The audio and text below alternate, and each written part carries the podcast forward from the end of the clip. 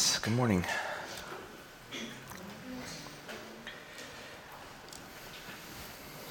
Okay, busy day today.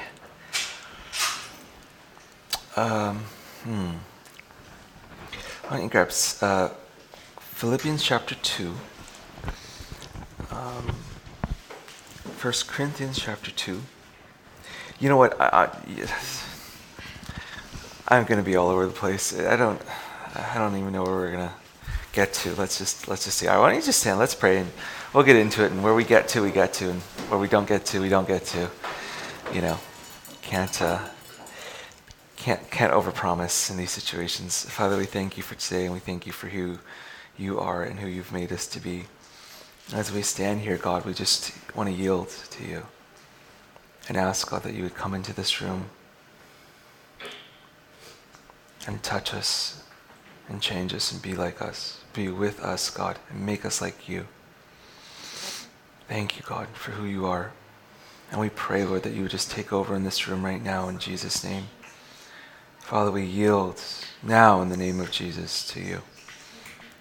And ask, God, that you would reign over us, over our hearts and our minds, over our souls and our spirits, over our bodies and all that we own, over our families and our callings and the places where you've put us and the places where you've sent us and the things that you would have us be. We love and honor you, God. We pray, Lord, that you would help us. In Jesus' name. Amen.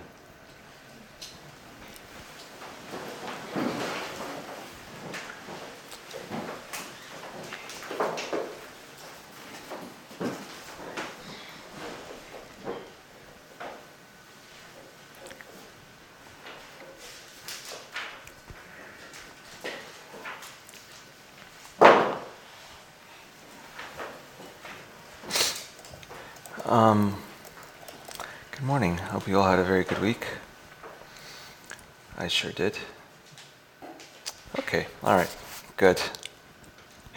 Um, I want to talk to you today. Oh, no, it, it's not a series. We don't. I don't. I don't like to do series. Nope. no oohing or eyeing. Um, but we've been talking about um, just your soul. But I want to talk today about your mind. Um, just uh, there's way too many things to say about it um, to, to, to do this in one, um, in one Sunday morning. But I, I want to, um, the only thing that I'll probably try to uh, persuade you on, if I can manage it, um, is the importance of managing your mind.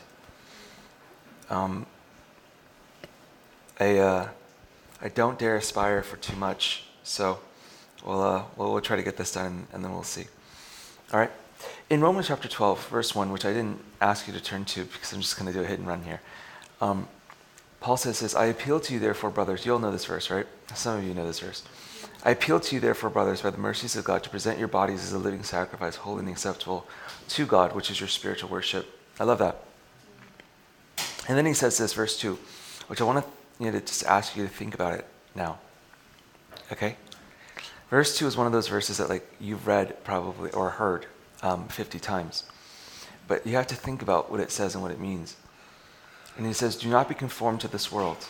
Okay, that part's pretty clear, right? Paul says, Don't be like everybody else. Don't think what they think. Don't believe what they believe. Don't do what they do. Don't want what they want. Don't be like the things that you find in this world, right?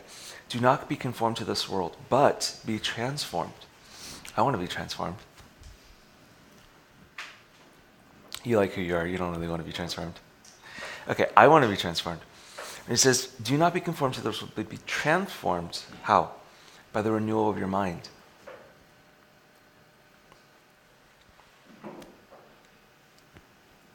Um, all of you is transformed when your mind is renewed. How much time do I have? All, all of you is transformed when your mind is renewed. Okay, you didn't really get that, so I'm just gonna I'm gonna keep going here. Um, all of you is transformed when your mind is renewed. You have to really understand the power of this. All of you is transformed when your mind is renewed. If you can manage to submit your mind to Christ, and if you can manage to to to move forward in the way that you think, in the thoughts that you process, and what happens in your mind, all of you changes. This is this is proving to be harder than this is proving to be this is proving to be really hard. Um, th- there's a lot of people that um, that, te- that teach about this. Um, Joyce Myers has a book called uh, um, "The Battlefield of the Mind," um, and uh, people say things like, "Well, you know, the, the battlefield for the believer is really in your mind," and it is, but but in a way that most people don't necessarily appreciate. Like you, you are what you think. In, in essence. Um, so I said in Proverbs 23, which we'll read um, here in a moment probably. We'll see if we get there. Um, but listen, God can change all of you if He can change your mind. He can change all of you if He can change your mind. It, it, there are so many things that happen in your mind that we believe are spiritual things, but they're not. They're mind things. And um, when people talk about over spiritualizing, uh, th- this is one of the primary ways in which Christians over spiritualize. You take things that actually happen in your soul, in this case in your mind, and you say they're spiritual things. And when you say they're spiritual things, what you really mean is that they're outside of your control. They're powers and things that you don't understand. They're invisible to you. They're unapproachable to you. They're not really with, within, you know, your realm of your the ability, your ability to grasp them. And so, you know, you don't really have responsibility for them. But, but these are things that, that, that actually they, they happen in your mind. And so, I want to give you um, a few indications of, of, um, of weak minds, a few indications of strong minds. Um, and, but the, the most important thing for you to take away today, which I, I really want you to, to, to take this away, um, is that if, if there's anything you do in life, that like if you are interested in growing spiritually in God, what you need to grow in is not your spiritual gifts. Like, what you need to grow in is not like your influence or your prestige or anything like that. Um, spiritual maturity has to do with maturity of the mind. In, in fact, I'm, I'm going to go ahead and, and say something that, I, that you may think is an overstatement. You may think it's a gross exaggeration. You may think, well, no, I'm not sure if the Bible supports that. It's okay. Like, just, you know, just, just here. Spiritual maturity is about maturing in your mind. It's not so much about maturing in your spirit. It's, it's not so much about um, about even obtaining righteousness. Uh, spiritual maturity is about maturing your mind. And a spiritually mature man is a man with a mature mind, and a spiritually immature man is a man with an immature mind. Does that make any sense? Okay, good. I hope so. Um, there are two signs um, that are very common signs of, of, of immature mind. So when someone says that they're spiritually mature but they don't have these things, you should just disregard them completely. Um, the first is in James chapter 1, um, which I'll read to you. And the second, I'm just going to tell you without citing any, any verses because they're all over the place and I don't want really to make, um, spend a lot of time on it. In James chapter 1, uh, starting in verse 5, James says If any of you lacks wisdom, let him ask God who gives generously to all without reproach, and it will be given him. But let him ask in faith, and with no doubting. For the one who doubts is like a wave of the sea that is driven and tossed by the wind. For that person must not suppose that he will receive anything from the Lord. He is a double minded man, unstable in all his ways. Um, the ESV uses um, uh, this language that's probably also in whatever translation of the Bible that you're using. It calls it double minded. But in the Greek, it literally says a man with two minds. And that's what it means. Double minded is not like like like a mind with a seesaw. You know, like sometimes this way is heavier, sometimes that way is heavier. It's it's it's different from that. It's a man with two minds. And um, what so this is this is very interesting, right? James says essentially that like if there's anything that you want, you can ask God, and He will generously give us all without reproach. Is that really pretty amazing? When you think about it, ask and you will receive, you know, sort of things. Uh, it, it's it's really true. But then James explains to you why it is that sometimes you ask without receiving.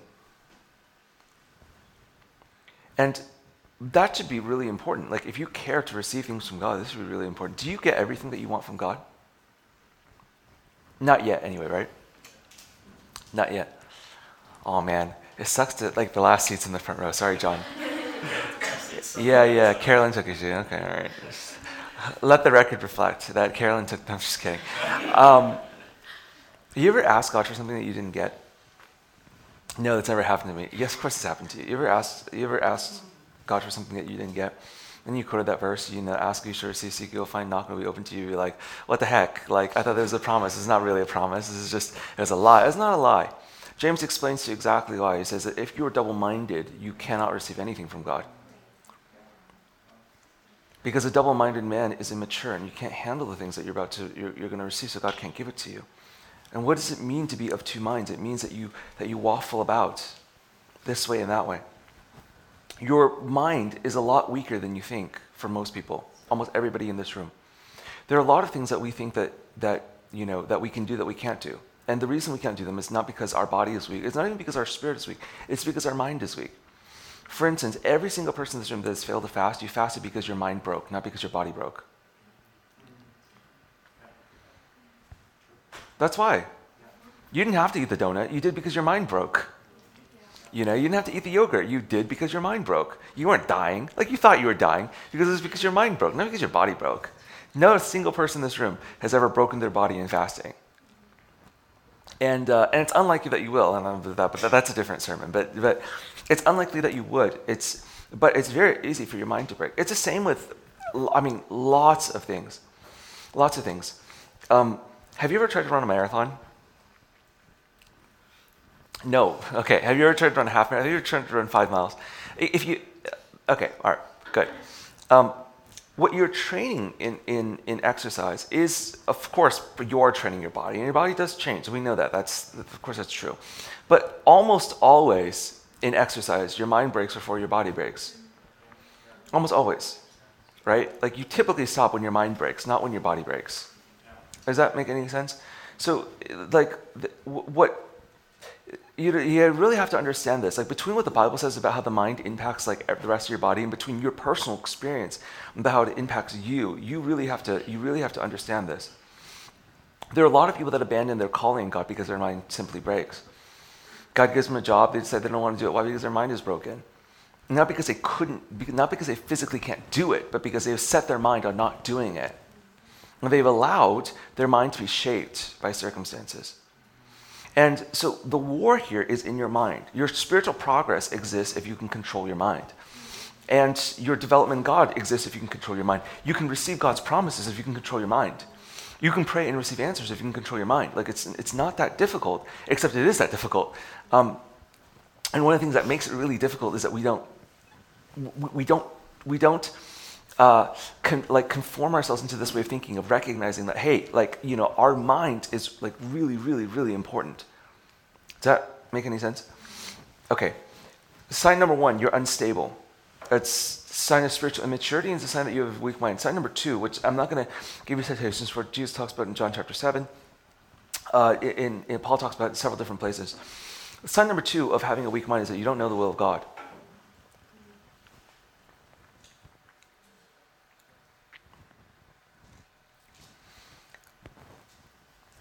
There's such a, a, a, very significant battle over your mind that um, have you ever been um, amazed how deceived some people can be?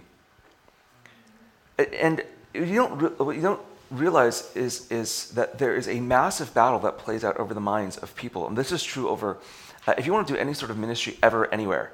Have you ever shared the gospel with someone you knew that you shared it very convincingly, but they were like, nope, not interested? And it's because there's, there's actually a battle over the mind that, like, that needs to be won. You know this. There's a battle over the mind that needs to be won, right? Before conviction really, you know, takes root in somebody's heart and, and, and all that. But now, did you know that, like, the devil understands this too, that he's not an idiot? And so he's been working on this for a lot longer than, than, than we understand.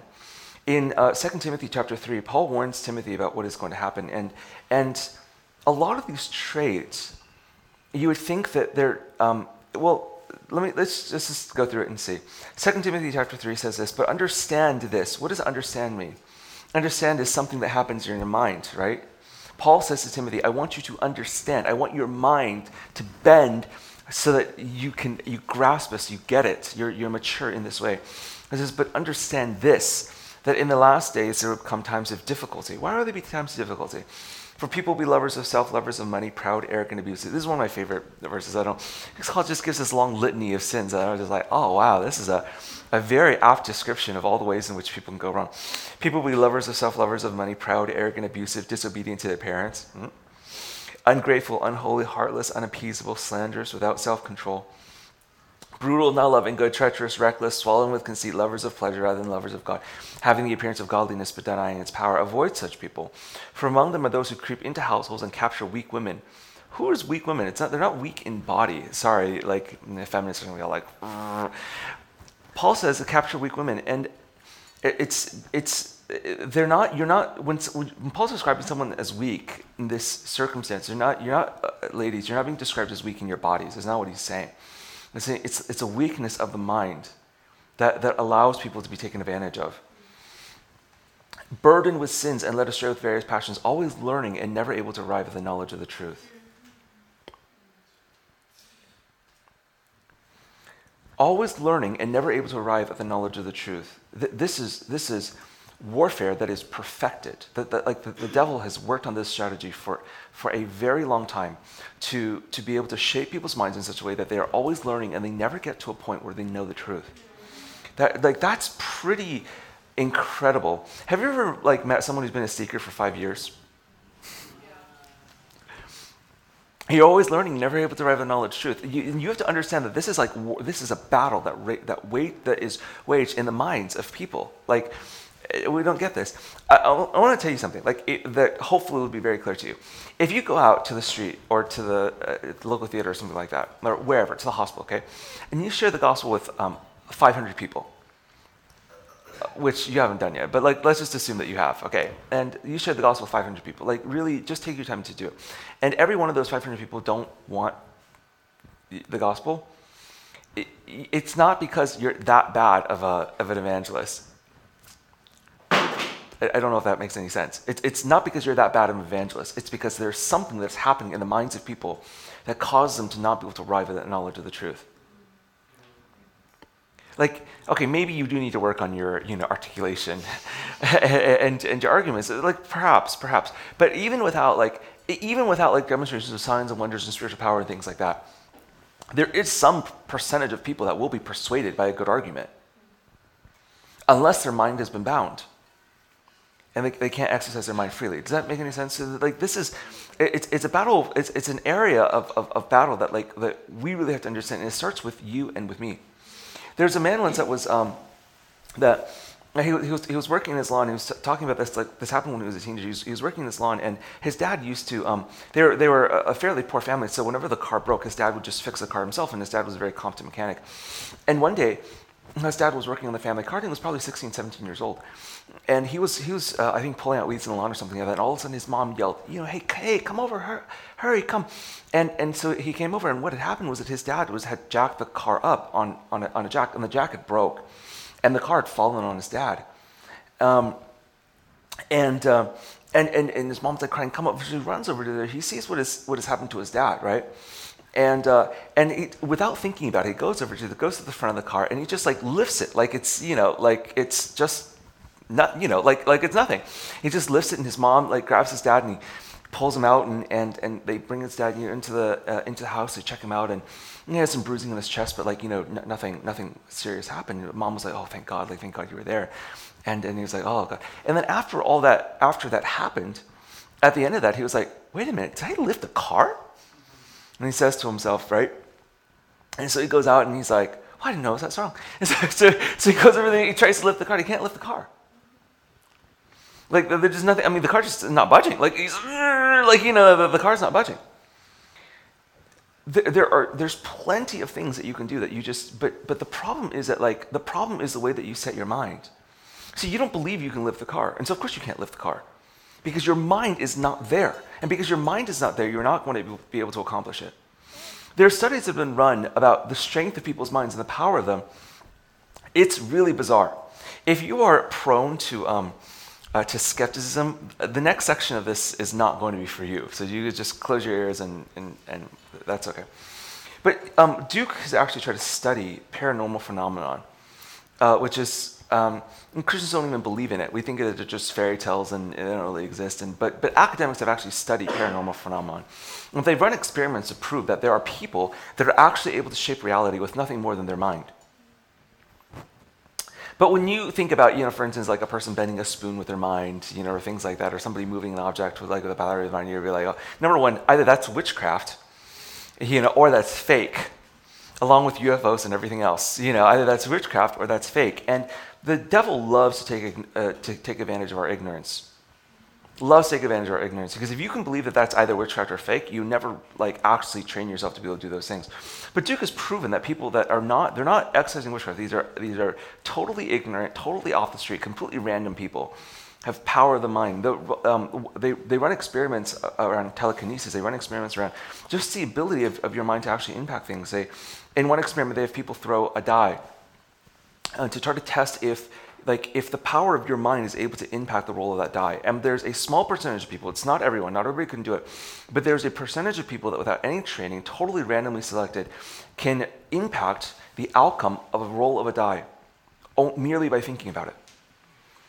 We're like well those experiments can be you know can be like they, trust me i've studied the experiment design is, is not like some sort of cheating. Like the, the, you can design an experiment of this sort in a way where people cannot cheat and yet, you can prove beyond statistical doubt that there are people that can do this. By simply willing something to happen in the natural world, they can cause that thing to happen. Do you remember when God created Adam? And he brought all the animals and all the earth to Adam. And, and he gave to Adam the entire Garden of Eden, which is massive. And then he had have dominion over the, face, over the earth, which is also massive. How is Adam supposed to do that? By himself with, with just by himself. This is before Eve was created. So, like, he didn't have any kids, you know, just by himself. How is Adam supposed to dominion over the whole earth? There are things that God has created in you that you have the potential and the ability to do if you would shape the way that you think and if you would shape it consistently. This is not really about developing your psychics. I'm not interested in that at all. What I'm interested in is, is you realizing that the, you, like your very foundation rests in the, the way that you think and it is, the devil loves our ignorance because he can take advantage of it. Verse 8 Just as John, Jannes and Jambres opposed Moses, so these men also oppose this truth. Men corrupted in mind and disqualified regarding the faith. If you can be corrupted in the way that you think, you can be corrupted in everything else related to the faith. There is nothing that anyone can do for you if you refuse to change the way that you think. There's no amount of anointing, there's no amount of touching, there's no amount of altar calls, there's, no, there's nothing that anyone can do for you if you refuse to change the way that you think.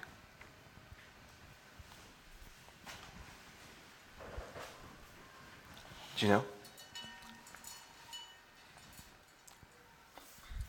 Many of the great stories of men and women of faith in the Bible are, are, are stories of people who didn't necessarily do extraordinary things physically or like normally, but what was extraordinary about them was that their mind didn't break when other men's minds would have broken, like Joseph, for instance.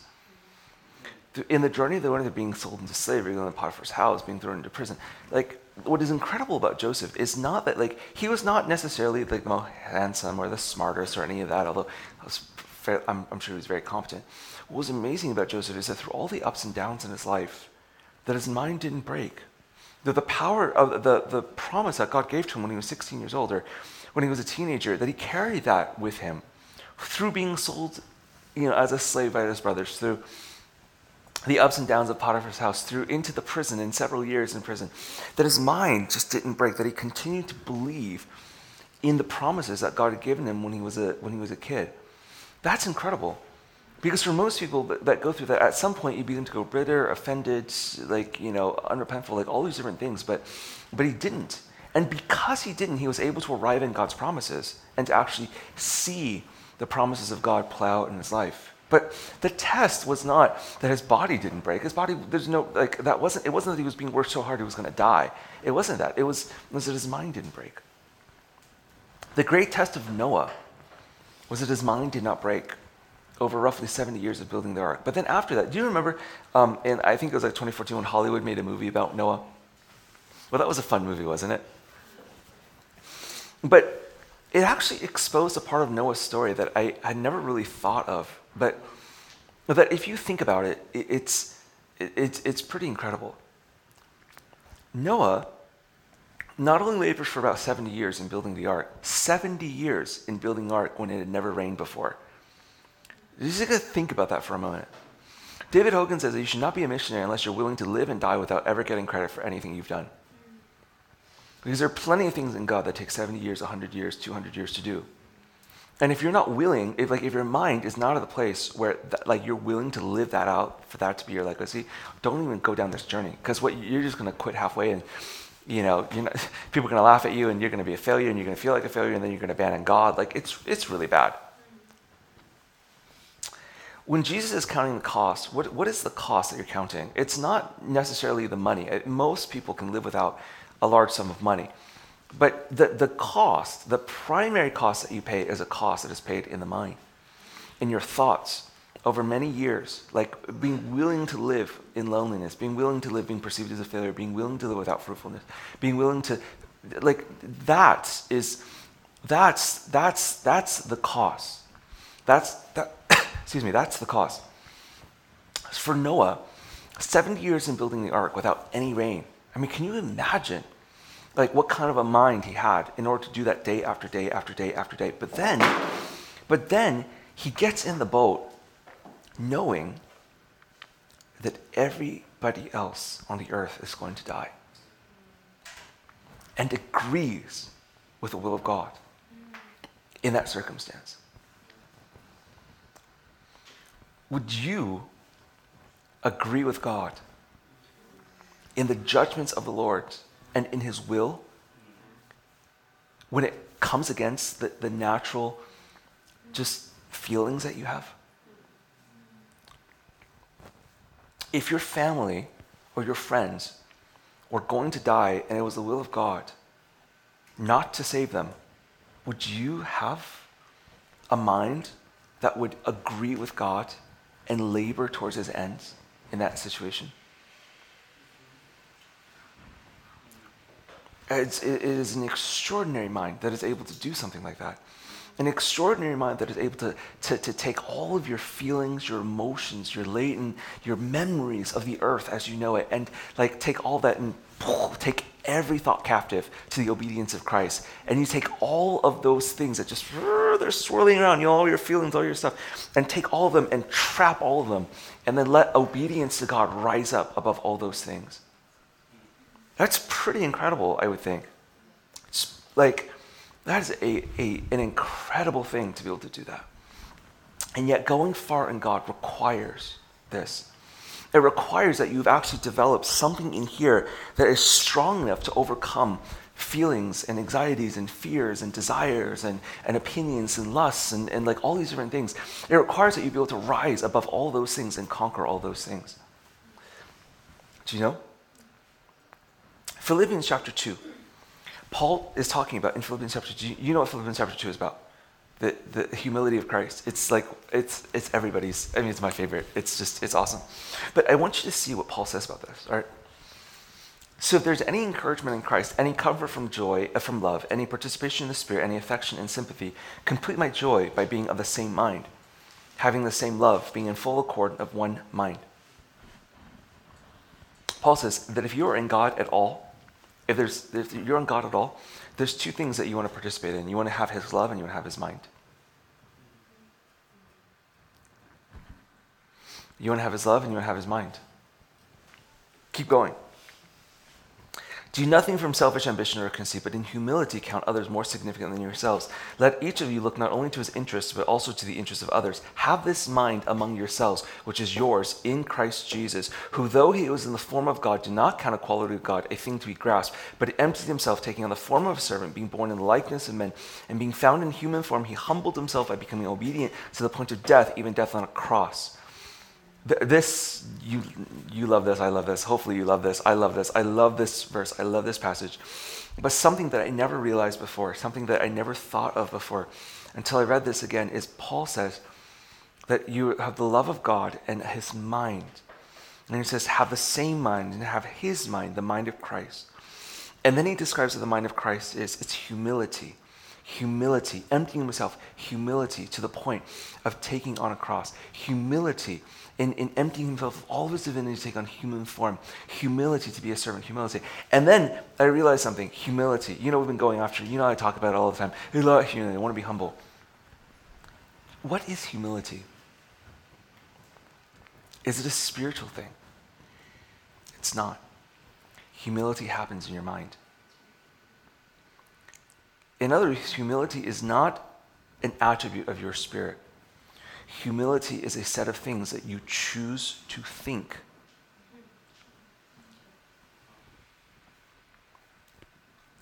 It's a choice that you make. The humility of Christ existed in his mind, not in his body, not in his spirit, in his mind.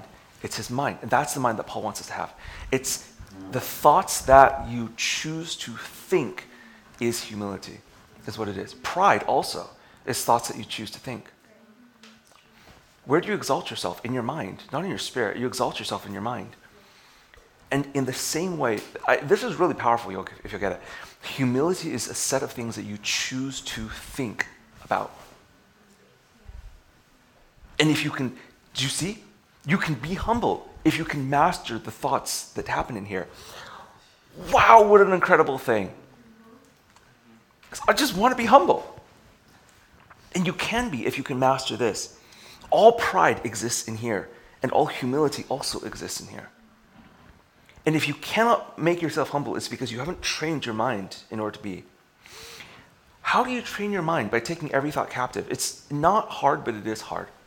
Because we like to think that our, our thoughts are our own. Your thoughts are not your own. Your, your thoughts in the spirit, they're just as porous as a sponge. like, like it's, it's, they're not your own.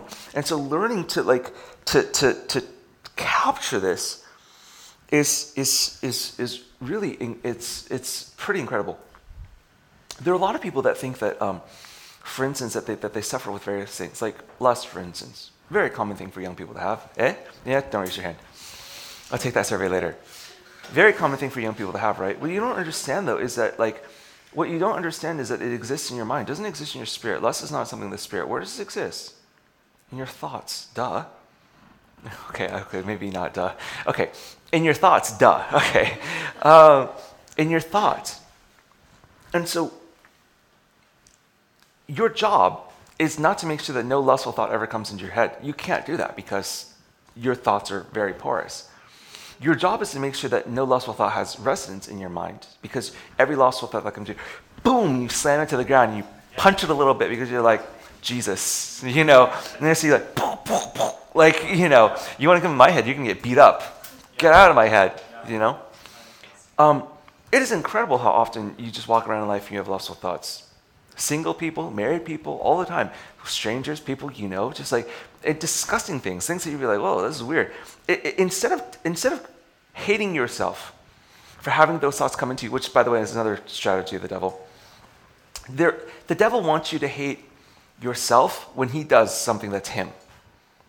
It's just really, it's really, it's a very sneaky and, and actually, it, I, he's very good at what he does. He's, he's very good. He puts something in your head, like hatred, for instance, right? Or anger or greed or jealousy or something like that. And he puts it in your head, and, and, and, and then you think that it's you. And because you think that it's you, and you don't think it's a demon, you don't think it's a devil, you don't think it's a curse or something like that, you think it's you. Because you think it's you, you hate yourself, you're like, oh, I hate myself. Why do I think this way? What you should do is be like, that is a devil. And I'm going to take that devil next. I have free rein over here. And I'll take that devil and I'm going to squash him. Boom, boom, boom. And don't you dare come back. And, and because it's not you. But if you can get, but if he can get you believe that, first of all, you'll meditate on it. You'll be like, oh, why do I think these things? And oh, why is it growing? Because you're meditating on it. And second, you'll be like, oh, I'm such a terrible person. Why do I think these things? Stop. Less thought comes into your head, you take it, you, de- you destroy it in the name of Jesus. And you'd be like, okay, devil, you try to come. If you want to be beat up again, you come back. You don't want to get beat up again? Stay far away he won't come back that often. He'll come back less often, you know? But if you don't understand this and you go like, oh, I'm just a lustful person, I'm just an angry person, I'm just a bitter person, I'm just a, I'm just a fleshly person, then you, will keep thinking you, you, hate yourself, you'll hate like everything around you, you like justify yourself. Stop it. Realize that it's not you. Realize that your job is simply to take it captive, put it in a prison, lock it away, and think about something else. Yeah? Proverbs 23. Oh, I'm almost out of time. Okay, let's let's do, do, a few more verses. Proverbs 23 says this. Okay, Proverbs 23. Um, Solomon had a had a very powerful mind, and because Solomon had a very powerful, do you remember this is what God gave him, right? Solomon said, Give me an understanding mind. And God gave him exactly that a mind that understood. Solomon had a very powerful mind. And because Solomon had a very powerful mind, when he went into the occult and when he went into to, to idolatry, and, and it, it was very powerful because it requires spiritual power, actually requires that your mind and your spirit come together in order to, uh, you know what, different conversation, different time. But, but Solomon understood the power of the mind very, very well. And Proverbs 23, starting in verse 6, says this okay, you really have to think about what this is saying um, because it's not that obvious from first appearances. He says, Do not eat the bread of a man who is stingy, do not desire his delicacies.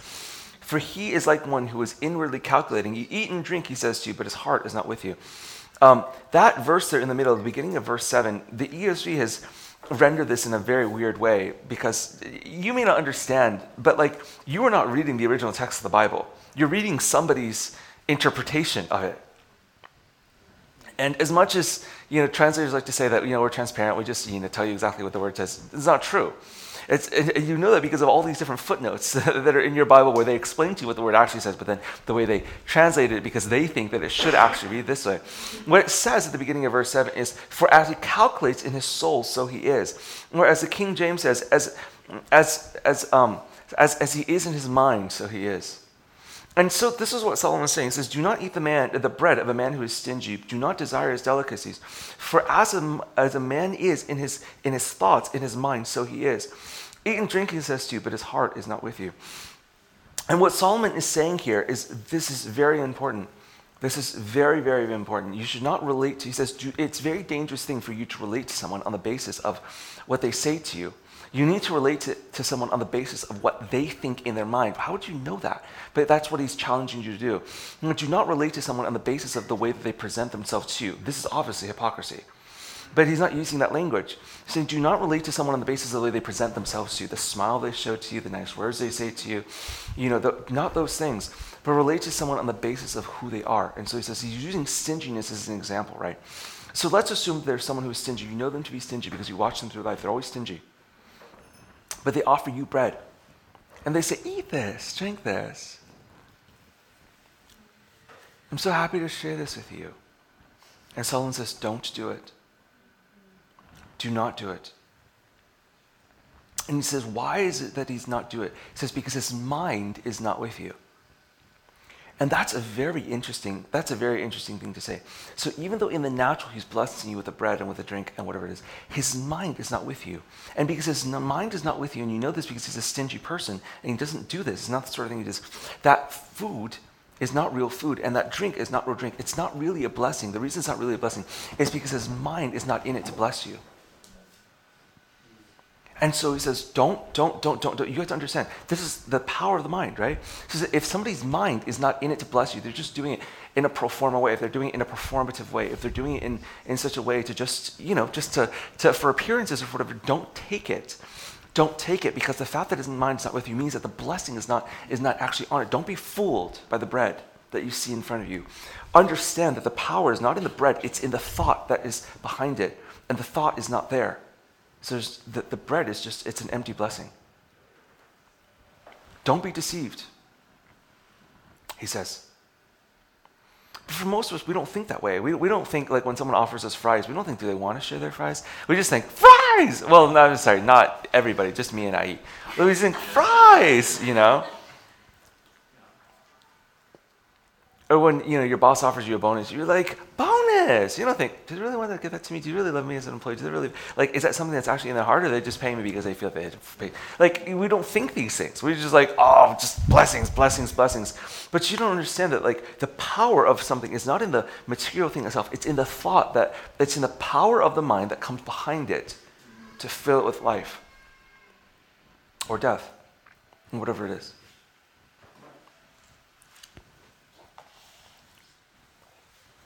More verses, or you guys started getting tired? More verses. Good. Matthew chapter 5. This is a very weird, uh, I, I, think, sort of, this is a, this is a pretty kind of, this is kind of a weird um, teaching to include here, but I'm just going to include it anyway because, I mean, you know, we're, we're just that kind of church. So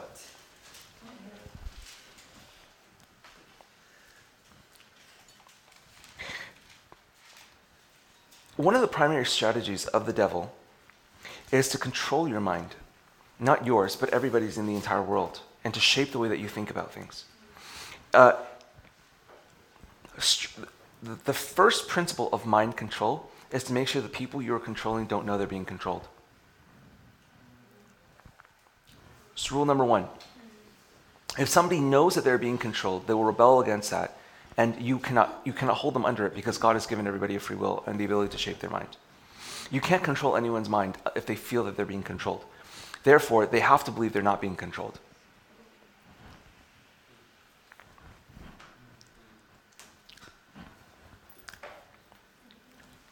Um, from time to time, this will s- shock you. Okay, this will utterly shock you. But from time to time, people accuse me of being controlling. Um, if I were controlling, you wouldn't, you couldn't know it. The, the, people, they don't understand how mind, what mind control is.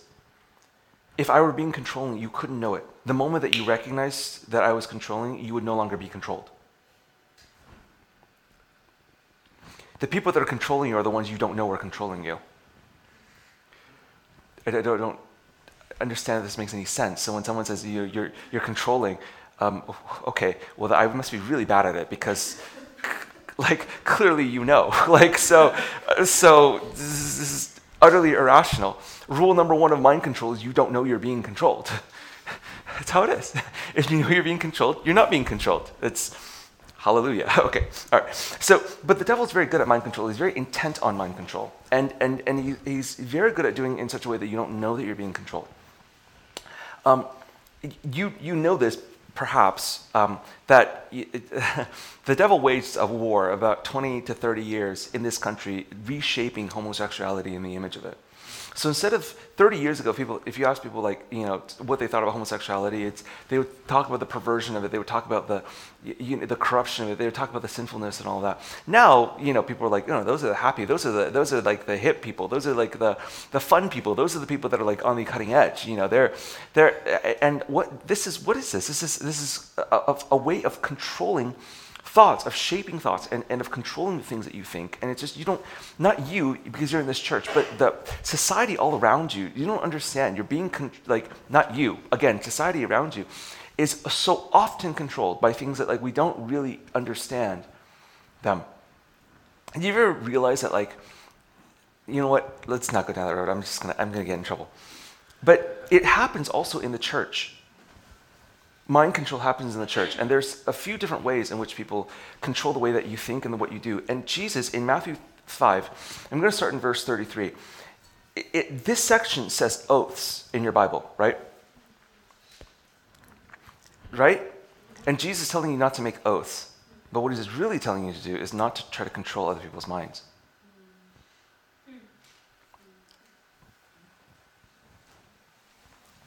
Again you have heard it said of old, you shall not swear falsely, you shall not perform to the Lord what you have sworn. Uh, you shall perform to the Lord what you have sworn. But I say to you, do not take an oath at all, either by heaven, for it is the throne of God, or by earth, for it is his footstool, or by Jerusalem, for it is the city of the great king. And do not take an oath by your head, for you cannot make one hair white or black. Let what you say be simply yes or no, for anything more than this comes from uh, evil. The ESV says evil, but if you have an old translation, it says the evil one. Okay, so Jesus starts with the principle of the Old Testament, and then he says that's it's actually not a very good one, and then he explains to you why. Okay, so listen to this because this is really awesome. Are you ready? To, are you ready to be awesomized?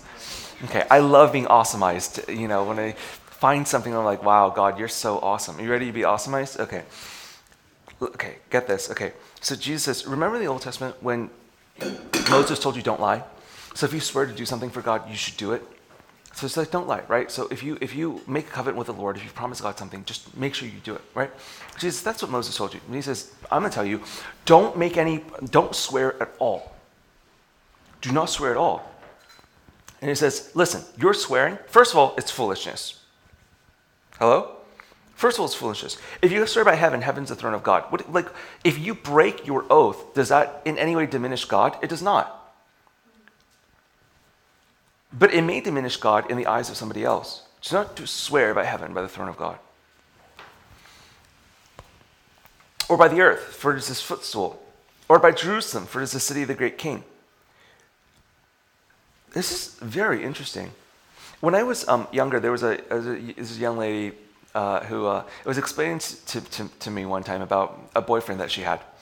And, um, and uh, she dated this guy, and he was really awesome, very handsome, very charming, Harvard grad, blah, blah, blah, blah, blah. And, um, but, uh, but at some point, she felt the relationship was wrong, and so she, she had to break it off. Um, and she, she, felt like God had told, him, told her that she was supposed to go break it off with this guy. And, uh, and she was describing how she was like breaking up with this guy, and she said, God told me to break up with him, but I very intentionally did not say God told me. I just said, you know, whatever, we can't be together. Well, whatever it is she said, I don't remember what it is she said. And it was very something very interesting because I realized that what she was doing, the, the, the idea that she was meditating, what she was thinking about, what she was being intentional about, is actually what Jesus is talking about in this verse. When you go through normal day to day life, do not take the authority and the name of God and impose it in your day to day affairs and use the name of God to back up yourself. Do, do you know why? Because it's a form of control over others. Whether or not God is with you is one question. You should always be with God. Everything you do should be everything you do should be in submission to Him. You should always be consistent with God. But when you say the Lord said, what you're doing is you're trying to control someone else by usurping His throne, His earth, His city, His wealth, His power, His authority, His name. You're, you're, it's the same thing as swearing by God. When you're swearing by God, what you're asking someone to, is to have confidence in you because they have confidence in God. Right? That's what you're doing. Is you're taking the name of God, and you could say taking the name of God vain, but what you're doing is you're taking God and you're and you're and you're using God for your own purposes to control someone because they trust God, and so you want them to trust you, so you swear by God. But no, there's nothing you can help me with. Thank you. Why is Siri listening? I, I turned her off. It's like, stop it, Siri. Okay. But what you're trying to do is you're trying to, you're trying to get someone to believe you because they believe God. And we Christians do the same thing, do this all the time. We're, we do not do it by swearing, but we do it by, by talking. Like, oh, God showed me, God spoke to me, God told me, God did this to me, God did that to me, God led me. Everybody, that, like, people do this so blatantly. It's the same thing as swearing God's name. It's the exact same thing. And the reason that you're doing it is to try to control other people. There's no other reason. You're trying to force them not to disagree with you by using the name of the Lord. And it's sin. I don't, I don't know what to say to you. Like, like, like it's like, like it's sin. Like, if, if you tell me, for instance, God told me to marry that woman or this man, how can I disagree with you? I mean, if I were to disagree with you, you'd be like, no, he didn't. Like, then where are we? You know, then, then where are we? But, but people normally would not disagree with you. They'd just be like, oh, it's not my business. Well, God spoke to you. How would I know? You know, it's just like, uh, God is in your life. But, but the reason that you do this is, is why? It's because you desire to control what other people think about you. And it's, it's not right. And so that's why at the end of this, Jesus says, let, what, in King James, he says, let your yes be yes and let your no be no, right? But which is really elegant and I really love it. The ESV sometimes, yeah. But, but Jesus says, let what you say be simply yes or no. Why is that? It's because when you, when you simply say yes or no, you're giving other people the freedom to think and to choose for themselves. And then he says this anything more than that comes from the evil one. Anything more than yes or no, anything more than truth, which is spoken plainly for what it is, is, is done in such a way to control someone else. And he says that comes from the evil one, that comes from the devil. When you say, God told me, yada, yada, yada, you don't realize that came from the devil. And the reason you're doing it is because you want to control what someone else thinks. If you had no desire to control what someone else thinks, you would not, you, you, you would not take the name of God in that way because it wouldn't matter, right? Like, why, why would you do that unless you're trying to get them to, to, you're trying to force them to agree with you? That comes from the evil one. That comes from the devil himself. Do not do it. Of course, God speaks to us. And of course, there are times where someone may ask, well, you know, how, how do you come to this conclusion? Do you think the Lord spoke to you, or do you think it's just is it just your opinion? You say, no, no, I, I, think the Lord spoke to me. Like, of course, there are times where you have to describe your process. You describe, like, you know, in the among friends and things like that. You know, but when you're designed to justify yourself, when you're designed to defend yourself, when you're desiring to like to, to take a position about something, and, and you want to, to stop you from disagreeing with you, that's that is a way of controlling what they think. And God, do you see? He doesn't like that. He doesn't like that at all it's not a passage about, about, I mean, it is a passage, like on the most basic level, it's a passage about oaths, but, but more than that, it's about can you conform your mind to such a way that you don't have a desire to control anyone else? Because that is a, a type of pride, and, and we have to empty ourselves of, of this so that our thoughts can be, so that we can think thoughts correctly. Does that make any sense? All right. Um, I, I, need to, I need to close here, so I want to. Um, uh, I was going to tell you a few stories, but but no stories. Okay, we're just we're just going to end this um, because this is, this is really important. Okay, whatever you believe, that is what you are. Proverbs twenty three seven. If you believe it, that's what you become. For that reason, Paul says, set your mind on things above. Colossians 3, right? 2, I think. Set your mind on things above, not on the things of this earth. Set your mind on things above, not on the things of this earth. Because if you set your mind on the things of the earth, you'll be conformed to the things of this world. And Paul says, do not be conformed to this world, but be transformed by the renewing of your mind. Please get this. If you can renew the way that you think, you, everything about you will be transformed.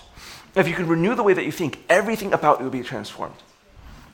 Renewing your mind is kind of the, the, the picture that I really enjoy is imagine that you had an old boat and, and the pieces of wood on that boat were rotting, but you really love the boat. You know, you fond memories of it or something like that, and so you wanted to keep the boat. You wouldn't take everything and just destroy all of it. What you would do is you would take off one plank at a time, and then find a, a new piece of wood, paint it, varnish it, and then put it in that place. And then you take, and then over time, if you, especially if you were poor and you didn't have the, the funds to do this all at once, and some people do this to houses, you know, they'll move into an old house and they'll restore it, you know, one plank, one brick at a time. Um, some of you may have experience uh, doing this. But, um, but you, you renovate it, you know, one, one, one, one thing at a time. With an old boat, you would take, you know, one piece of wood and you would, you would take it off and you set it aside and then you would put a new one there at a time. That's the, the picture of renewing your mind, of trans, being transformed by renewing your mind. It's one thought at a time. You shape this thought that it's an old way of thinking, it's a way of thinking of the world, and you take it and you set it aside and you replace it with a thought of Christ. Does that make any sense? And then you go and you find another piece of old wood, you take it, you, t- you, you, take it off, and then, and then you, you, you exchange it with the thought of Christ. And what happens is that in time, you'll have renovated the entire boat by taking off one piece at a time. And every single one of your thoughts will have been transformed. Now you have a brand new boat. It's the same boat, but it's a new boat. Like, that, you know, it's kind of a metaphysical like paradox, but it's, it's the same boat, but it's a brand new boat because you've replaced it like one plank at a time with something that's brand new, something that's different. And that's what Paul wants for you to do so that you can be transformed to the image of Christ and not be conformed to the world. This is, this is, what, this is what you do to be changed into his image. It's not just about altar calls, it's about, it's about the thoughts that you replace one thought at a time with the thoughts of Christ. And maybe you replace three thoughts this week and five thoughts next week and seven thoughts a week after and two thoughts a week after that. It's, it's not about, you know, oh, what do I, it's just about making progress one plank at a time, one thought at a time. Do you know? And in time, what you have built is the mind of Christ, and it'll be strong enough to take you to the cross, which is an insane amount of strength of, of, of mind, you know, conquering his body like that oh, it's, it's powerful. But, but what happens, the way that you do it, it's like exercise or anything else. It's like it's one thought at a time. It's one thought at a time. It's one thought at a time. The next time that lustful thought comes, you just take it and just, in the name of Jesus. The next time that angry thought comes, you just take it and you just, in Jesus' name. The next time that you get frustrated with someone, you know you can actually choose to say, well, you know, you're just such a terrible person. You, you, you, can choose to say, no, I actually, I love and honor you. And, and even though you did this, that was wrong. Even though you said this, that was wrong. Even though, you know, you thought this or I saw this or uh, it just, I, that's, that's not what I meditate on. That's not what I choose to believe. I choose in my mind to believe that you're pure and good because I've seen those things come out of you. And even though in this moment, like we're having some struggles with a Z, like, you know, even though we're having some struggles right now, That's like that's not that's I, I do not believe that in my mind. That that's not in my mind. Where I'm not populating my mind with all the offenses I have against you. I'm populating my mind with the thoughts of Christ towards you. And yes, I have a negative experience of you right now, and I'm not denying that it's a negative experience. We're not going to just like whitewash things. But at the same time, in my mind, I choose to not meditate on that. It's just one thought at a time. It's one thought at a time that, that says, I'm not rejected, I'm accepted by God. You know, it's one thought at a time that says, you know, God sees me, He doesn't ignore me. It's one thought at a time that says, my wife loves me, she doesn't hate me. You know, like it's like these things are really they're, they're like they're, they're, they're one thought at a time. And and you should be able to think all the thoughts of Christ, not in a flippant, shallow way.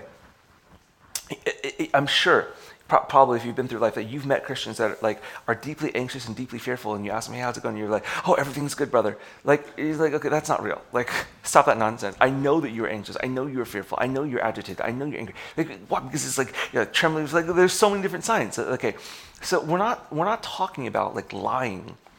You know, to cover up like what's really going on inside. What we're talking about is taking those thoughts and conforming them to the right thoughts, like one thought at a time, until your mind becomes strong.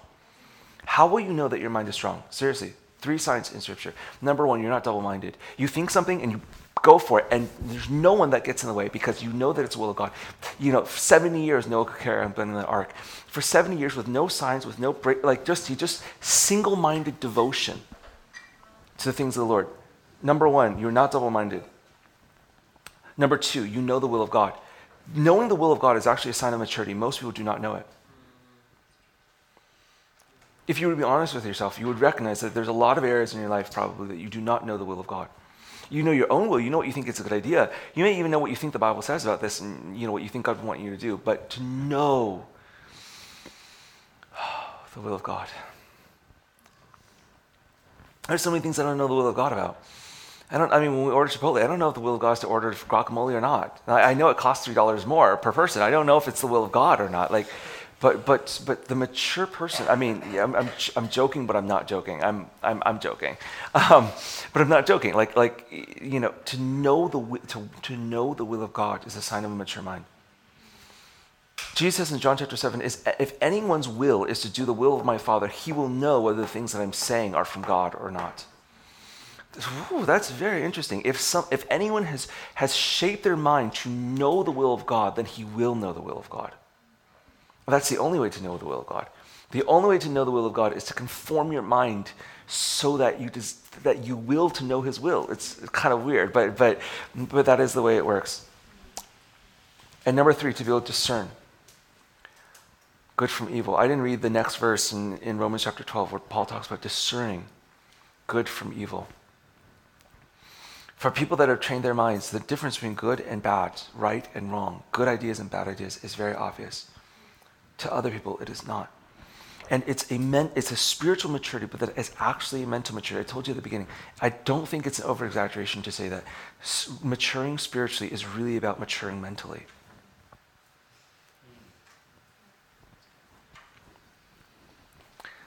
Deciding not to set your mind on thoughts of selfishness, not to set your mind on self thoughts of arrogance, not to set your, your mind on thoughts of rejection, not to set your mind, but just choosing to think and to believe something and holding to that. See, if you can do that, you can, you can do anything. And I'm gonna tell you something that like you're gonna think is like weird and cult and you know. So, so if you're easily offended, just plug your ears for a second. You can bend a spoon with your mind if you train your mind to do it. That's the, the way that God has created you. He's created you with a mind that is able to shape the world around you. It's that powerful. You can bend a spoon with your mind if you train your mind to do it. There's nothing special about it, but you need to train your mind. You can, you can, have, you can have perfect photographic memory if you train your mind to do it. It's not one of those like some people have, some people don't. I just have a bad memory. Stop speaking that over yourself. If you want perfect memory, you will have perfect memory because God has created your mind to work that way. If you want perfect pitch, if you're a musician, you can have it.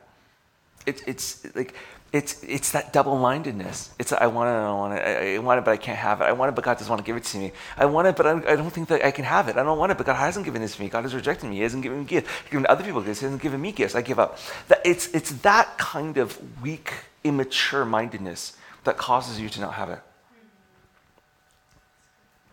But if you want it, you can have it. It's just that simple.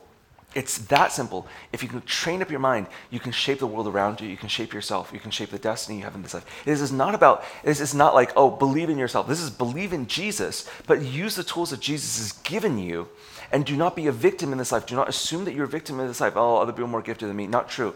Apply your mind and, and you will rise, the, you, you will see.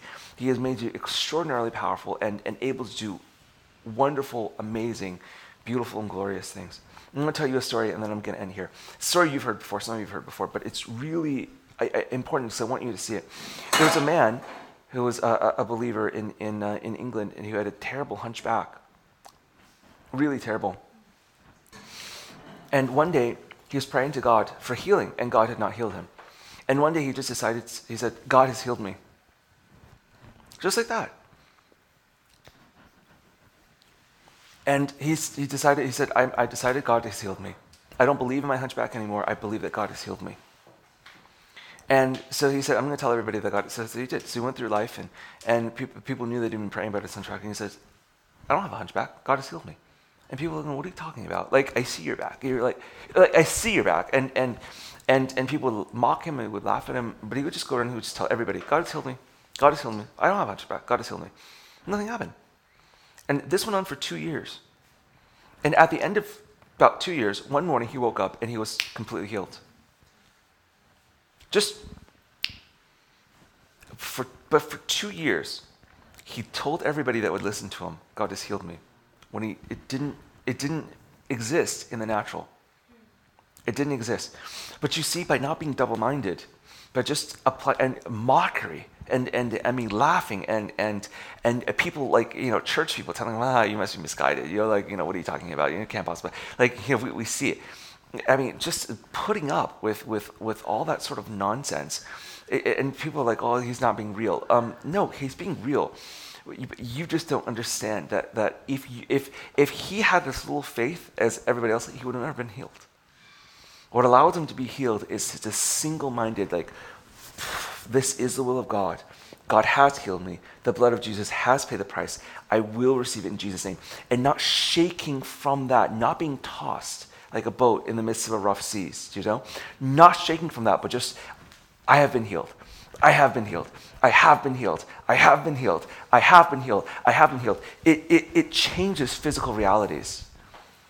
But, but most of us do not apply our heads that way to do this. Make sense? All right. When you fast, you have to understand this is a this is an exercise of the mind. What you're doing is not it's not about your body dying. As although if you fast enough, your body will. It, it's not about that. It, it's about your your like it's not. Yes, your spirit is empowered, but the thing that you're the muscle you're exercising as you fast is is is here. Is can you like this? Can this be conformed to the will of God in obedience to Him? It's this. Do you know? And that's why fasting is so much like exercise, which I don't like. I wish they're totally different things.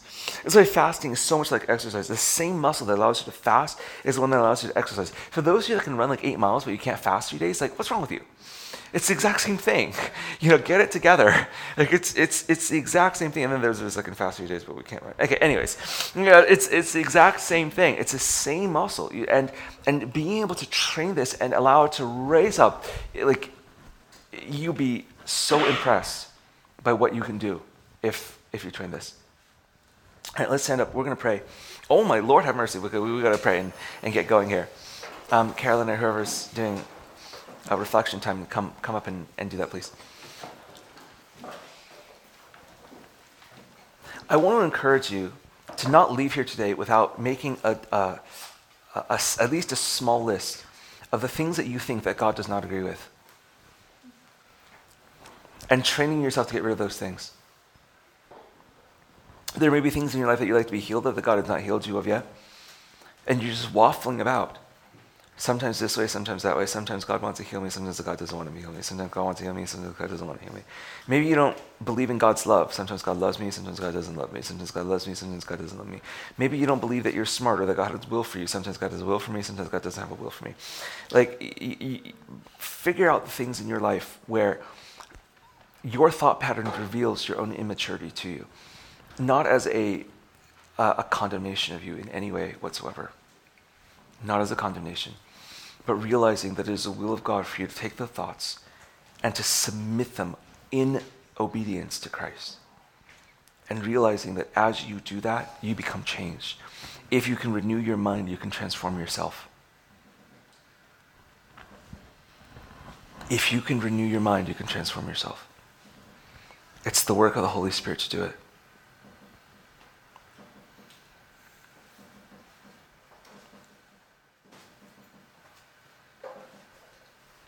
So, Father, we thank you and we ask your Holy Spirit to come into this room right now. And I ask, God, that this Sunday morning will not pass away without every single person in this room making a decision and picking up good practices.